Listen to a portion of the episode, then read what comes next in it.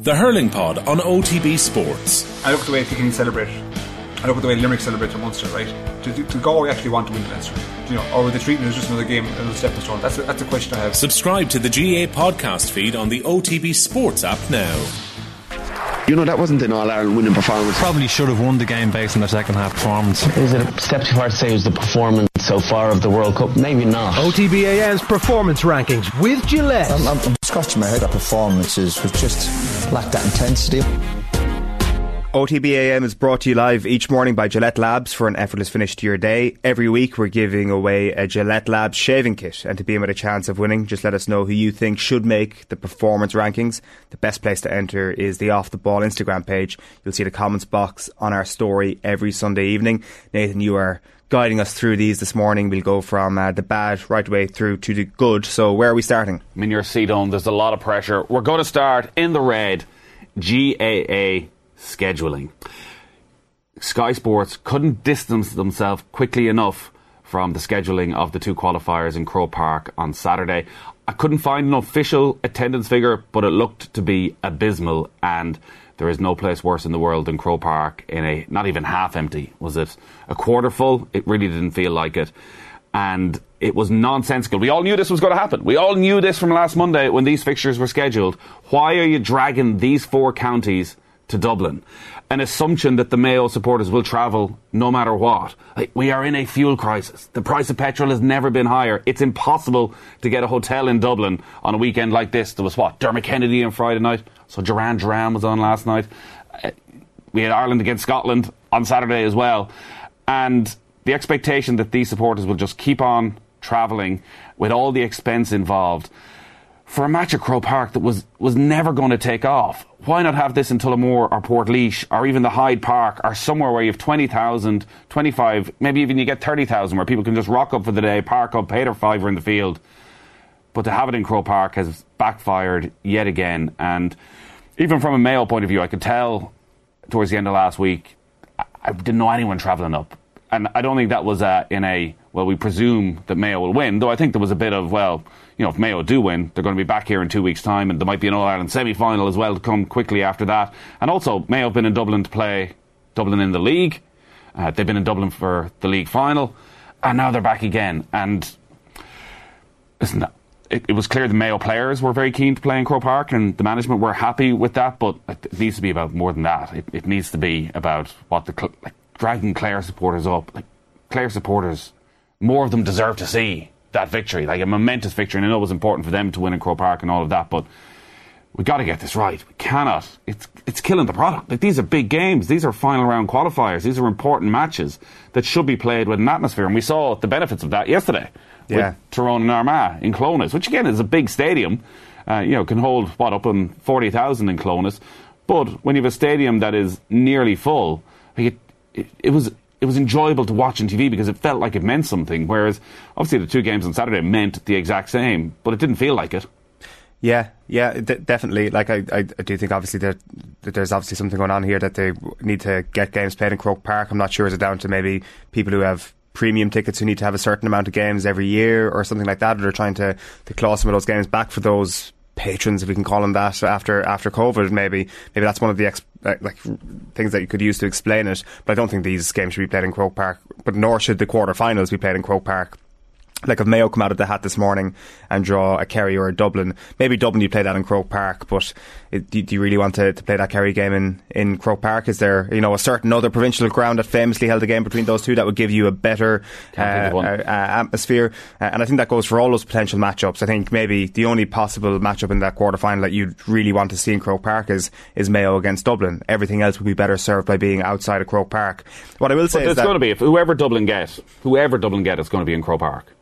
Yes, they're all four games are going to be in Croke Park. But again, it doesn't make any sense, dragging Derry down if it's Derry against Armagh, having that in Croke Park. Yeah, well, we know it's going to be fixed for Croker. That's not going to change. That's definitely where the games are going to happen the weekend after next. Gerard Markham has been in touch to say they bring the hurling quarterfinals at Hurles, which will be in Croke Park, and now there will be a scramble for tickets.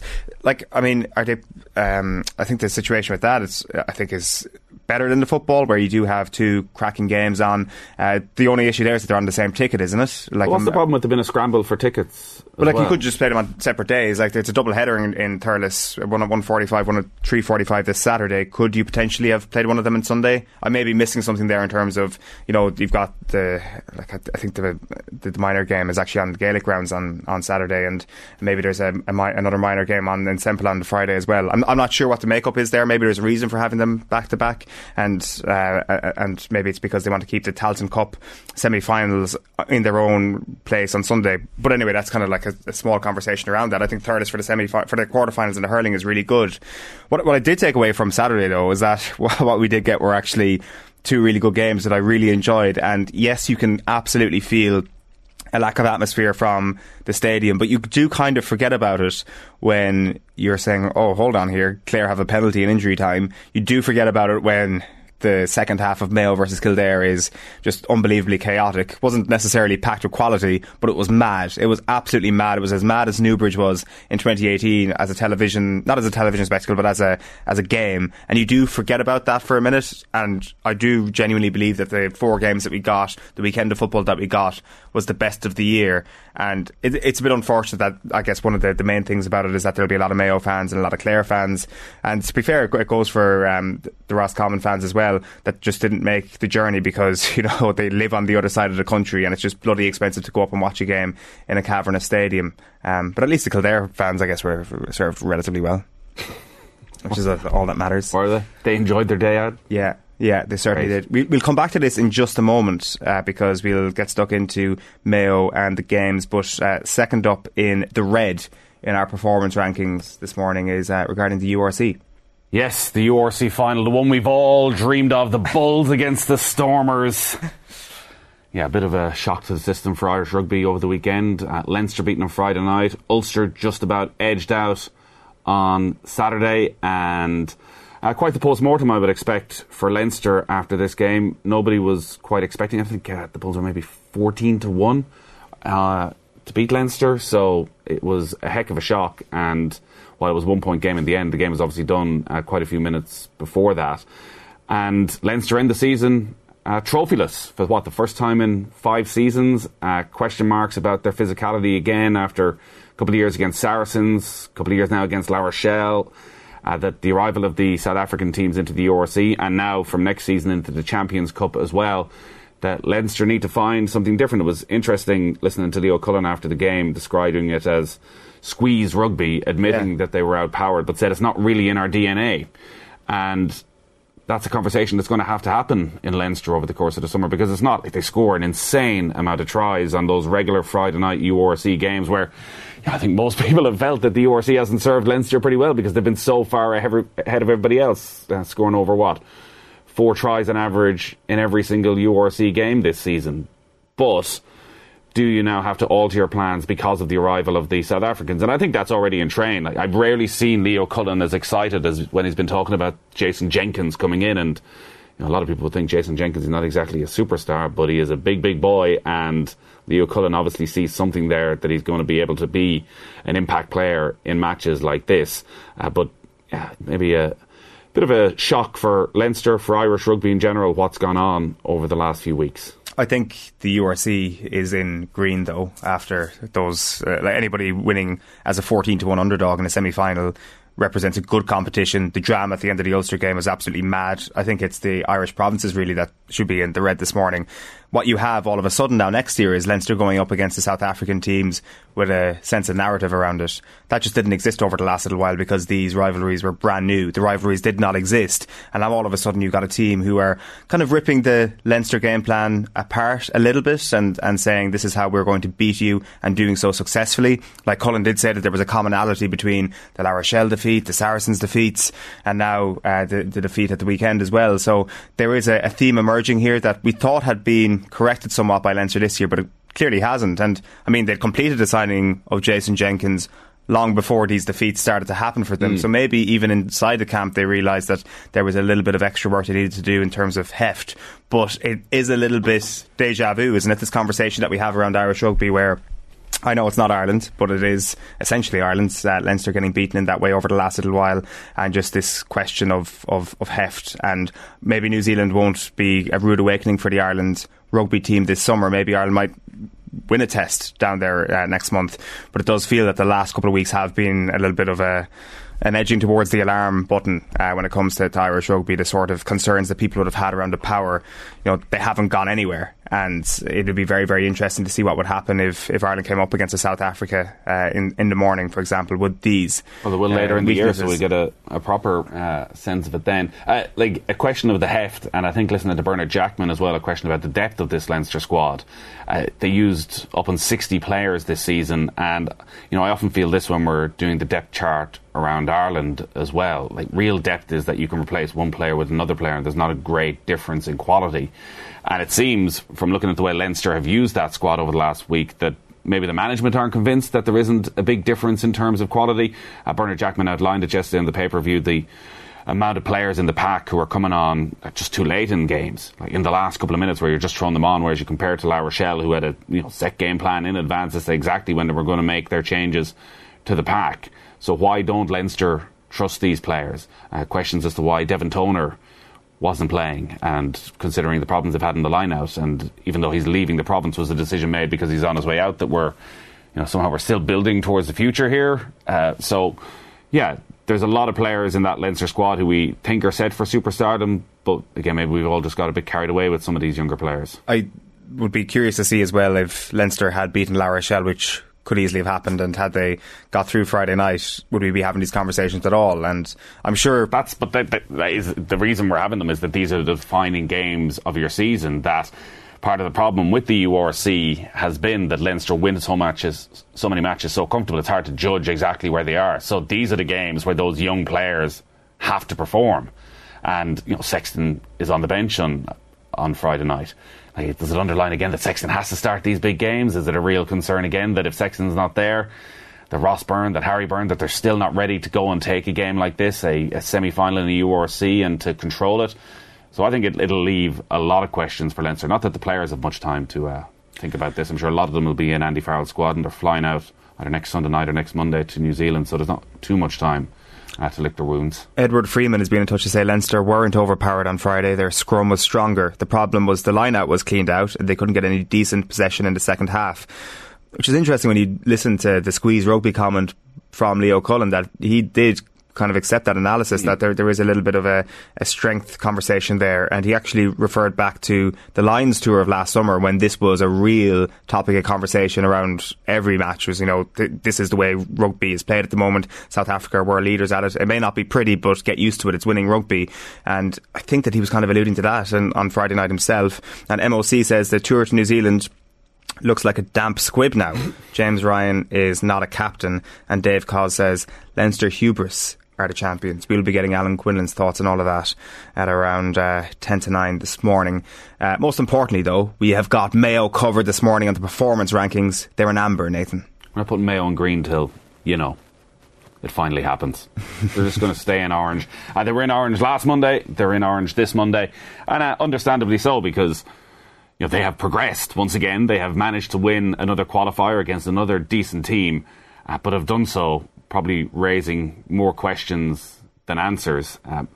This wasn't a vintage Mayo performance. It's been probably put up there as one of their worst performances in Croke Park. Yet still, they managed to come through and win that game. And even when Kildare were in total control, there's always that sense with Mayo that a bounce is coming, that they will somehow grind their way through this. So I'd be interested to hear what Anthony Moyles thinks. I don't know anyone who quite knows where Mayo are right now. It doesn't feel as though they're anywhere near as where they've been over the last decade, yet they're back in an All-Ireland quarter-final once again, and I think a huge amount depends on the draw. The way the draw's worked out, Mayo can't play Galway, so there's 2 out of 3 chance they end up against Kerry or Dublin in a quarter-final, which then means in all likelihood you have to play the other one in a semi-final, and whichever team ends up in that position, or whichever two teams end up on that side of the draw, it's a huge challenge to beat one, never mind to go and beat the two of them in back-to-back games. So Mayo need to find something. Like, the only reason I think anyone has belief still in Mayo, it's not based on the performances over the last couple of weeks, it's just that they've always managed to find a way over the last decade to win games, to grind it out. And even going back to the Galway match, again, where they were so poor for 45, 50 minutes, when the stakes were at their highest, they played their best football in those last 10 minutes of the game. All right, missed a kick at the end to get a draw and send it to extra time. But when it really matters in the closing stages of games, they still seem to be able to pull out their best football. But it needs to improve rapidly, because if you end up against Derry, Dublin or Kerry, that game will be over at half-time. Predicting a draw is a really stupid thing to do, but I'm going to go ahead and do it anyway and predict that Mayo are going to draw Derry this morning, and it's going to be Mayo against Dublin or Kerry in the final, and it'll be the same as it ever was, and Mayo will find their way to the final once again. I take it. Right now I take it. So the big question I have for you is that in April 2020 you put Cora Staunton, Lee McHale, Kevin Kilbane and Kieran MacDonald on your Mayo Mount Rushmore. How close is Lee Keegan to knocking one of them off that mountain? Well, I did the first Mount Rushmore, and mistakes were made. Let's hold our hands up there. I was probably too personal about it. Lee McHale was my favourite Mayo player growing up. I heard Mossy Quinn say he's Mayo's greatest ever player, and I think most people would agree that he probably is now Mayo's greatest ever player. Kieran MacDonald is, I don't want to say he's just a cult hero, because he was way, way more than that, and maybe he's Mayo's most skillful ever player. But I think what Lee Keegan has achieved on big occasions in All-Ireland finals, how he has been able to play his own game all the time and counter the man he's marking, and the longevity that he's had as well, and to still be, it seems, at the absolute peak of his powers at this stage, he has to be up there. And I think it's probably a done deal now that Lee Keegan is Mayo's greatest ever player. Yeah, wow, that's... You've heard it here, so that is changing your Mount Rushmore then. I love Lee McHale though. Yeah. Still love Lee McHale, of course. But you see, Lee, in terms of Mount Rushmore, obviously McHale got in because of the basketball and the football. So what we're coming to is Kilbane. I'm going to have to think about this. And sorry, one last question then. Who do you want at 8:30 this morning? Derry. You want Derry, okay. Absolutely. Was that a stupid question? I mean, the Derry people here would the draw is, it's similar to, was it the 2018 World Cup, where suddenly around the quarter-final stage everyone looked, or even the last 16 stage went, whoa, all of the strongest teams are on one side of the draw and a lot of the mid-ranking teams are the other. So we're going to get a team that nobody at the start of the season was really expecting in an All-Ireland final there. So depending on how this draw goes, we will obviously know exactly what the run through for the rest of the season is. That if you end up on the opposite side to Dublin and Kerry, and this isn't being disrespectful because all these teams you feel seem on a similar-ish level, and maybe Mayo even aren't on the level of Galway and Derry right now. But I think any team that sees themselves on the other side of the draw to Dublin and Kerry will feel there's a massive opportunity to squeeze themselves into an All-Ireland final. I think if you manage to get Mayo, Derry, Armagh and Galway on the one side of the draw, all of those four counties will be thinking middle of July we're going to the All-Ireland final. There'll be an absolute chance for them, and that's like a brilliant element of what's happened over the last little while, that it is a little bit lopsided.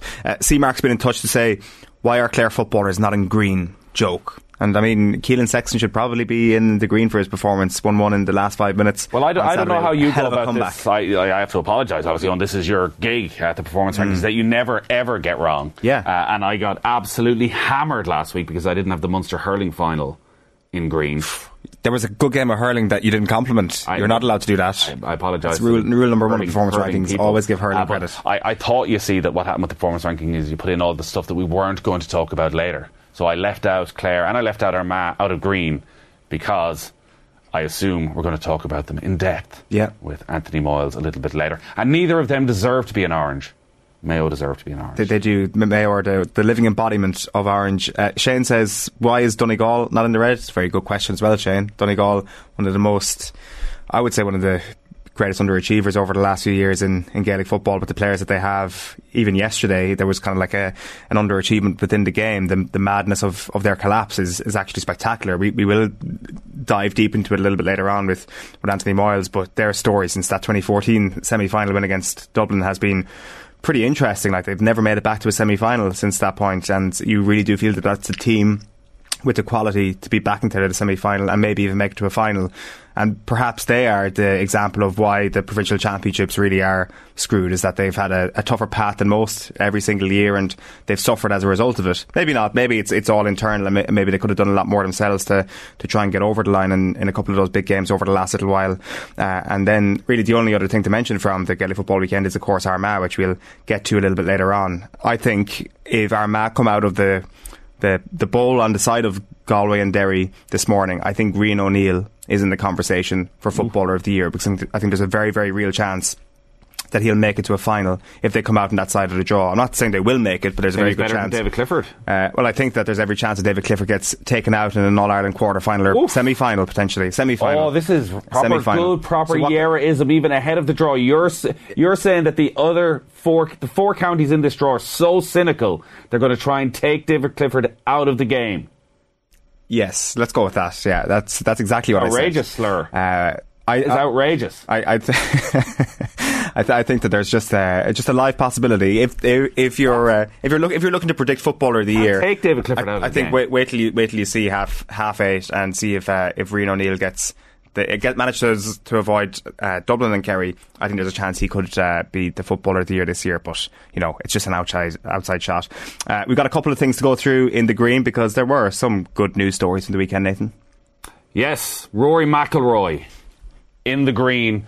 Victory last night at the Canadian Open. He won it in 2019. It was cancelled for a couple of years because of COVID, so it's actually the first time he's ever defended a title, and it was a brilliant final round. It couldn't have worked out better in terms of entertainment for the PGA Tour, who are in the midst of this war with LIV Golf, and they couldn't have a better frontman right now than Rory McIlroy, who, as well as being still, I think, the biggest star relevancy-wise, with Tiger Woods not playing much golf, has also sort of become this moral champion for golf, and it seems to sit very comfortably on his shoulders. On the golf, they had a final pairing of Justin Thomas, Rory McIlroy and Tony Finau, so three huge names, and the scoring was incredibly low. At one stage it looked like Justin Rose may shoot the first ever 57 on the PGA Tour. In the end he had a bogey on 18 for 60. McIlroy and Thomas shot the lights out again. At one stage we thought both of them might be going for a 59, and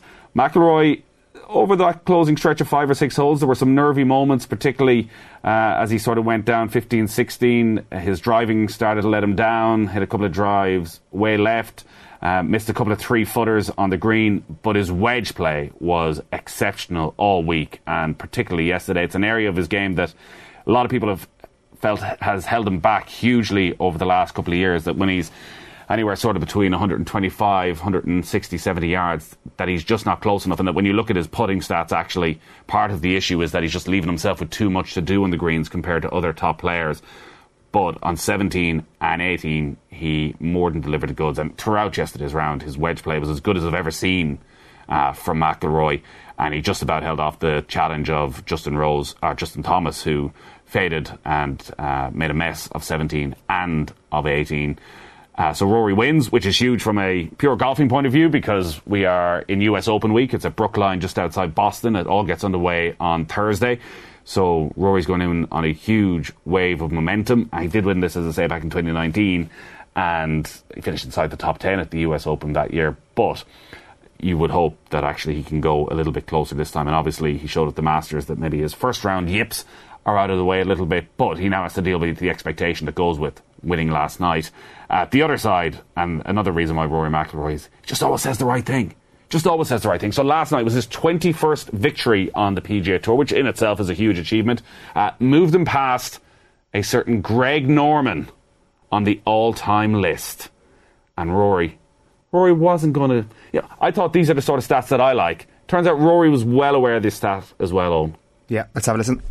Amanda, it's all yours. Rory, on a week where you have emphasized how important it is for you to play against the world's best, what does this win in this scene mean to you? Yeah, it's incredible.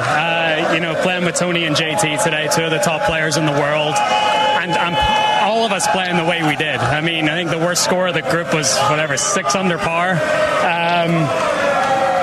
Yeah, this is a day I'll remember for a long, long time.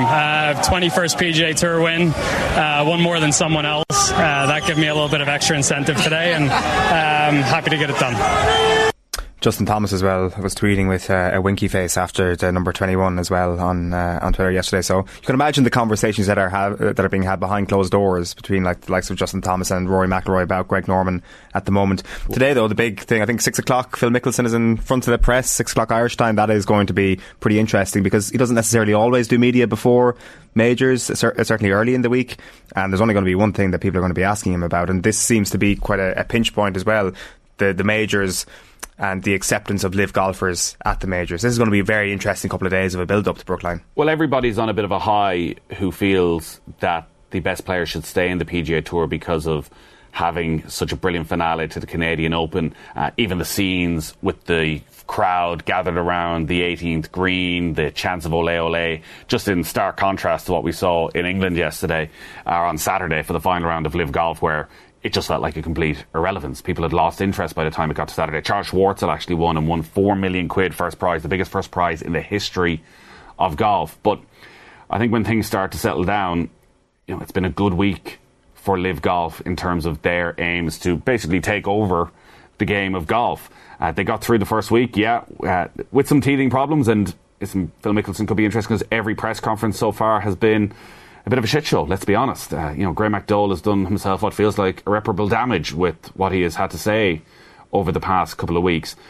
But the likelihood is that by the time they get to Portland, Oregon at the end of June for the next LIV Golf event, that they could have 16, 17, 18 of the top 50 in the world.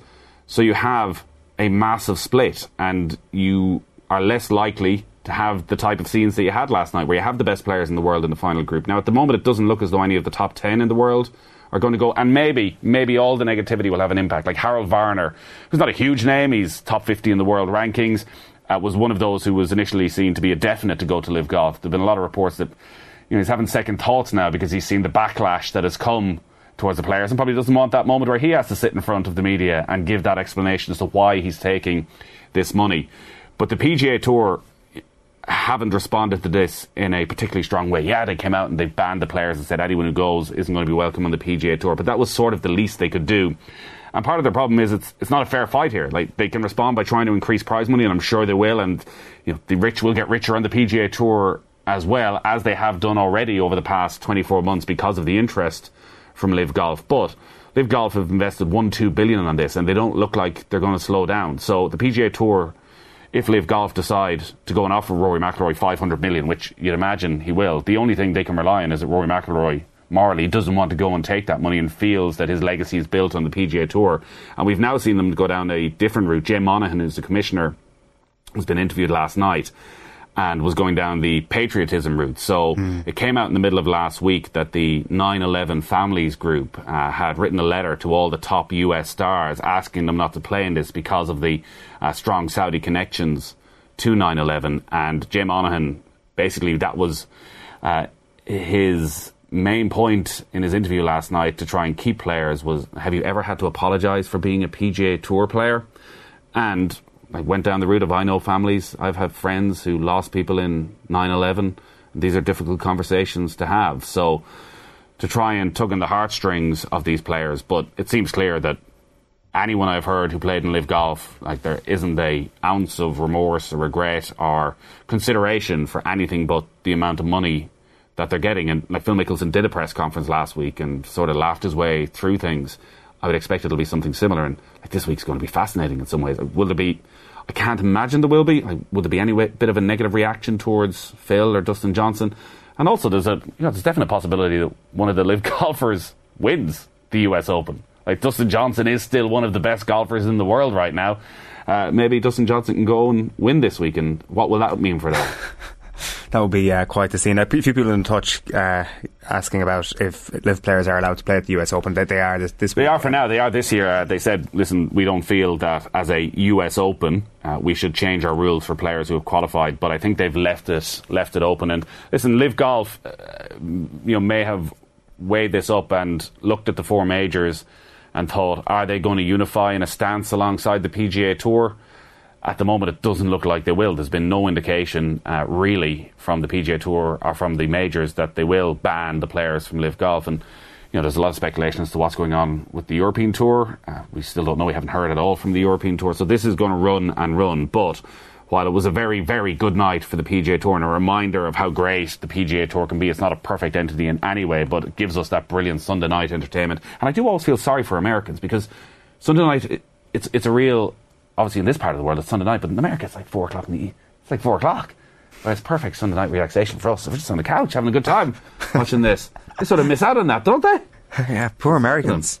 Absolutely, yeah, bloody hell. I never really thought of it like that, Nathan, it turns out. The last thing in our performance rankings this morning is the Republic of Ireland, which we'll stick with over the next half an hour or so. Any top line from Saturday that we haven't touched on just yet that stuck out to you, Nathan? This was a pivotal game for Stephen Kenny. I felt ahead of kickoff that we'd know a lot as to where we were going at the full-time whistle and the crowd's reaction, that if it hadn't gone well... Again, there's ways of losing games, and if it hadn't gone well and Ireland had lost in disastrous fashion, if there were boos ringing out the Aviva, you know, we could be heading towards an end game pretty quickly.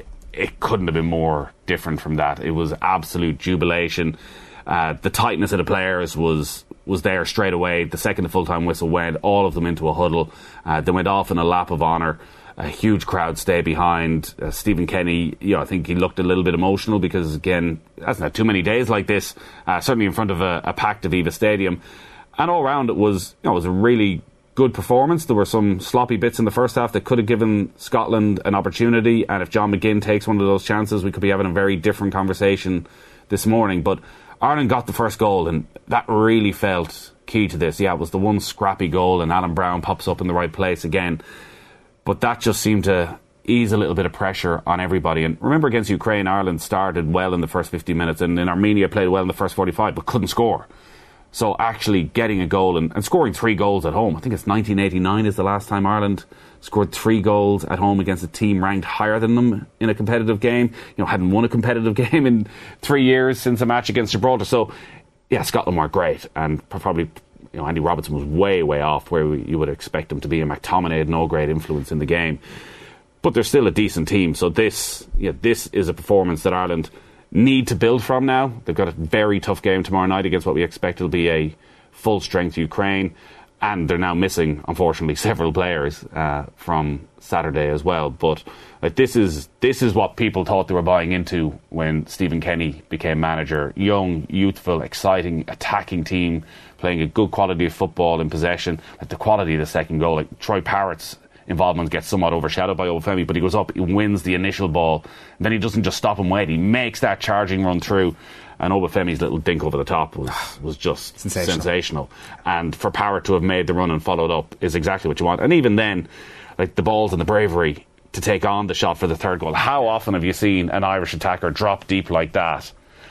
And they take the simple option. They roll it out to the right-hand side. The cross is whipped in. It's cleared out of play. You get a corner kick and everyone's happy with that. So, yeah, some people will look at the playing it out from the back and say it's still a sign that Ireland are trying to do too much of the wrong thing. I don't think so. I think execution-wise they got it wrong on a couple of occasions, but every team does that. You have to ask that question of the opposition. So, yeah, it was a brilliant day. Saturday night, 5 o'clock is a perfect kick-off time, I think. The atmosphere was cracking, and you just hope that now they can kick on from here, because you know there's such a likeable group of players that you really want them to be able to put a run of games together. Yeah, and a bigger test lies in wait tomorrow evening, which we'll get into in just a moment. Good stuff on the performance rankings this morning. Best on. They are Nathan Murphy's performance rankings, nobody's else, and we'll be back next Monday morning with them. OTBAN's performance rankings with Gillette.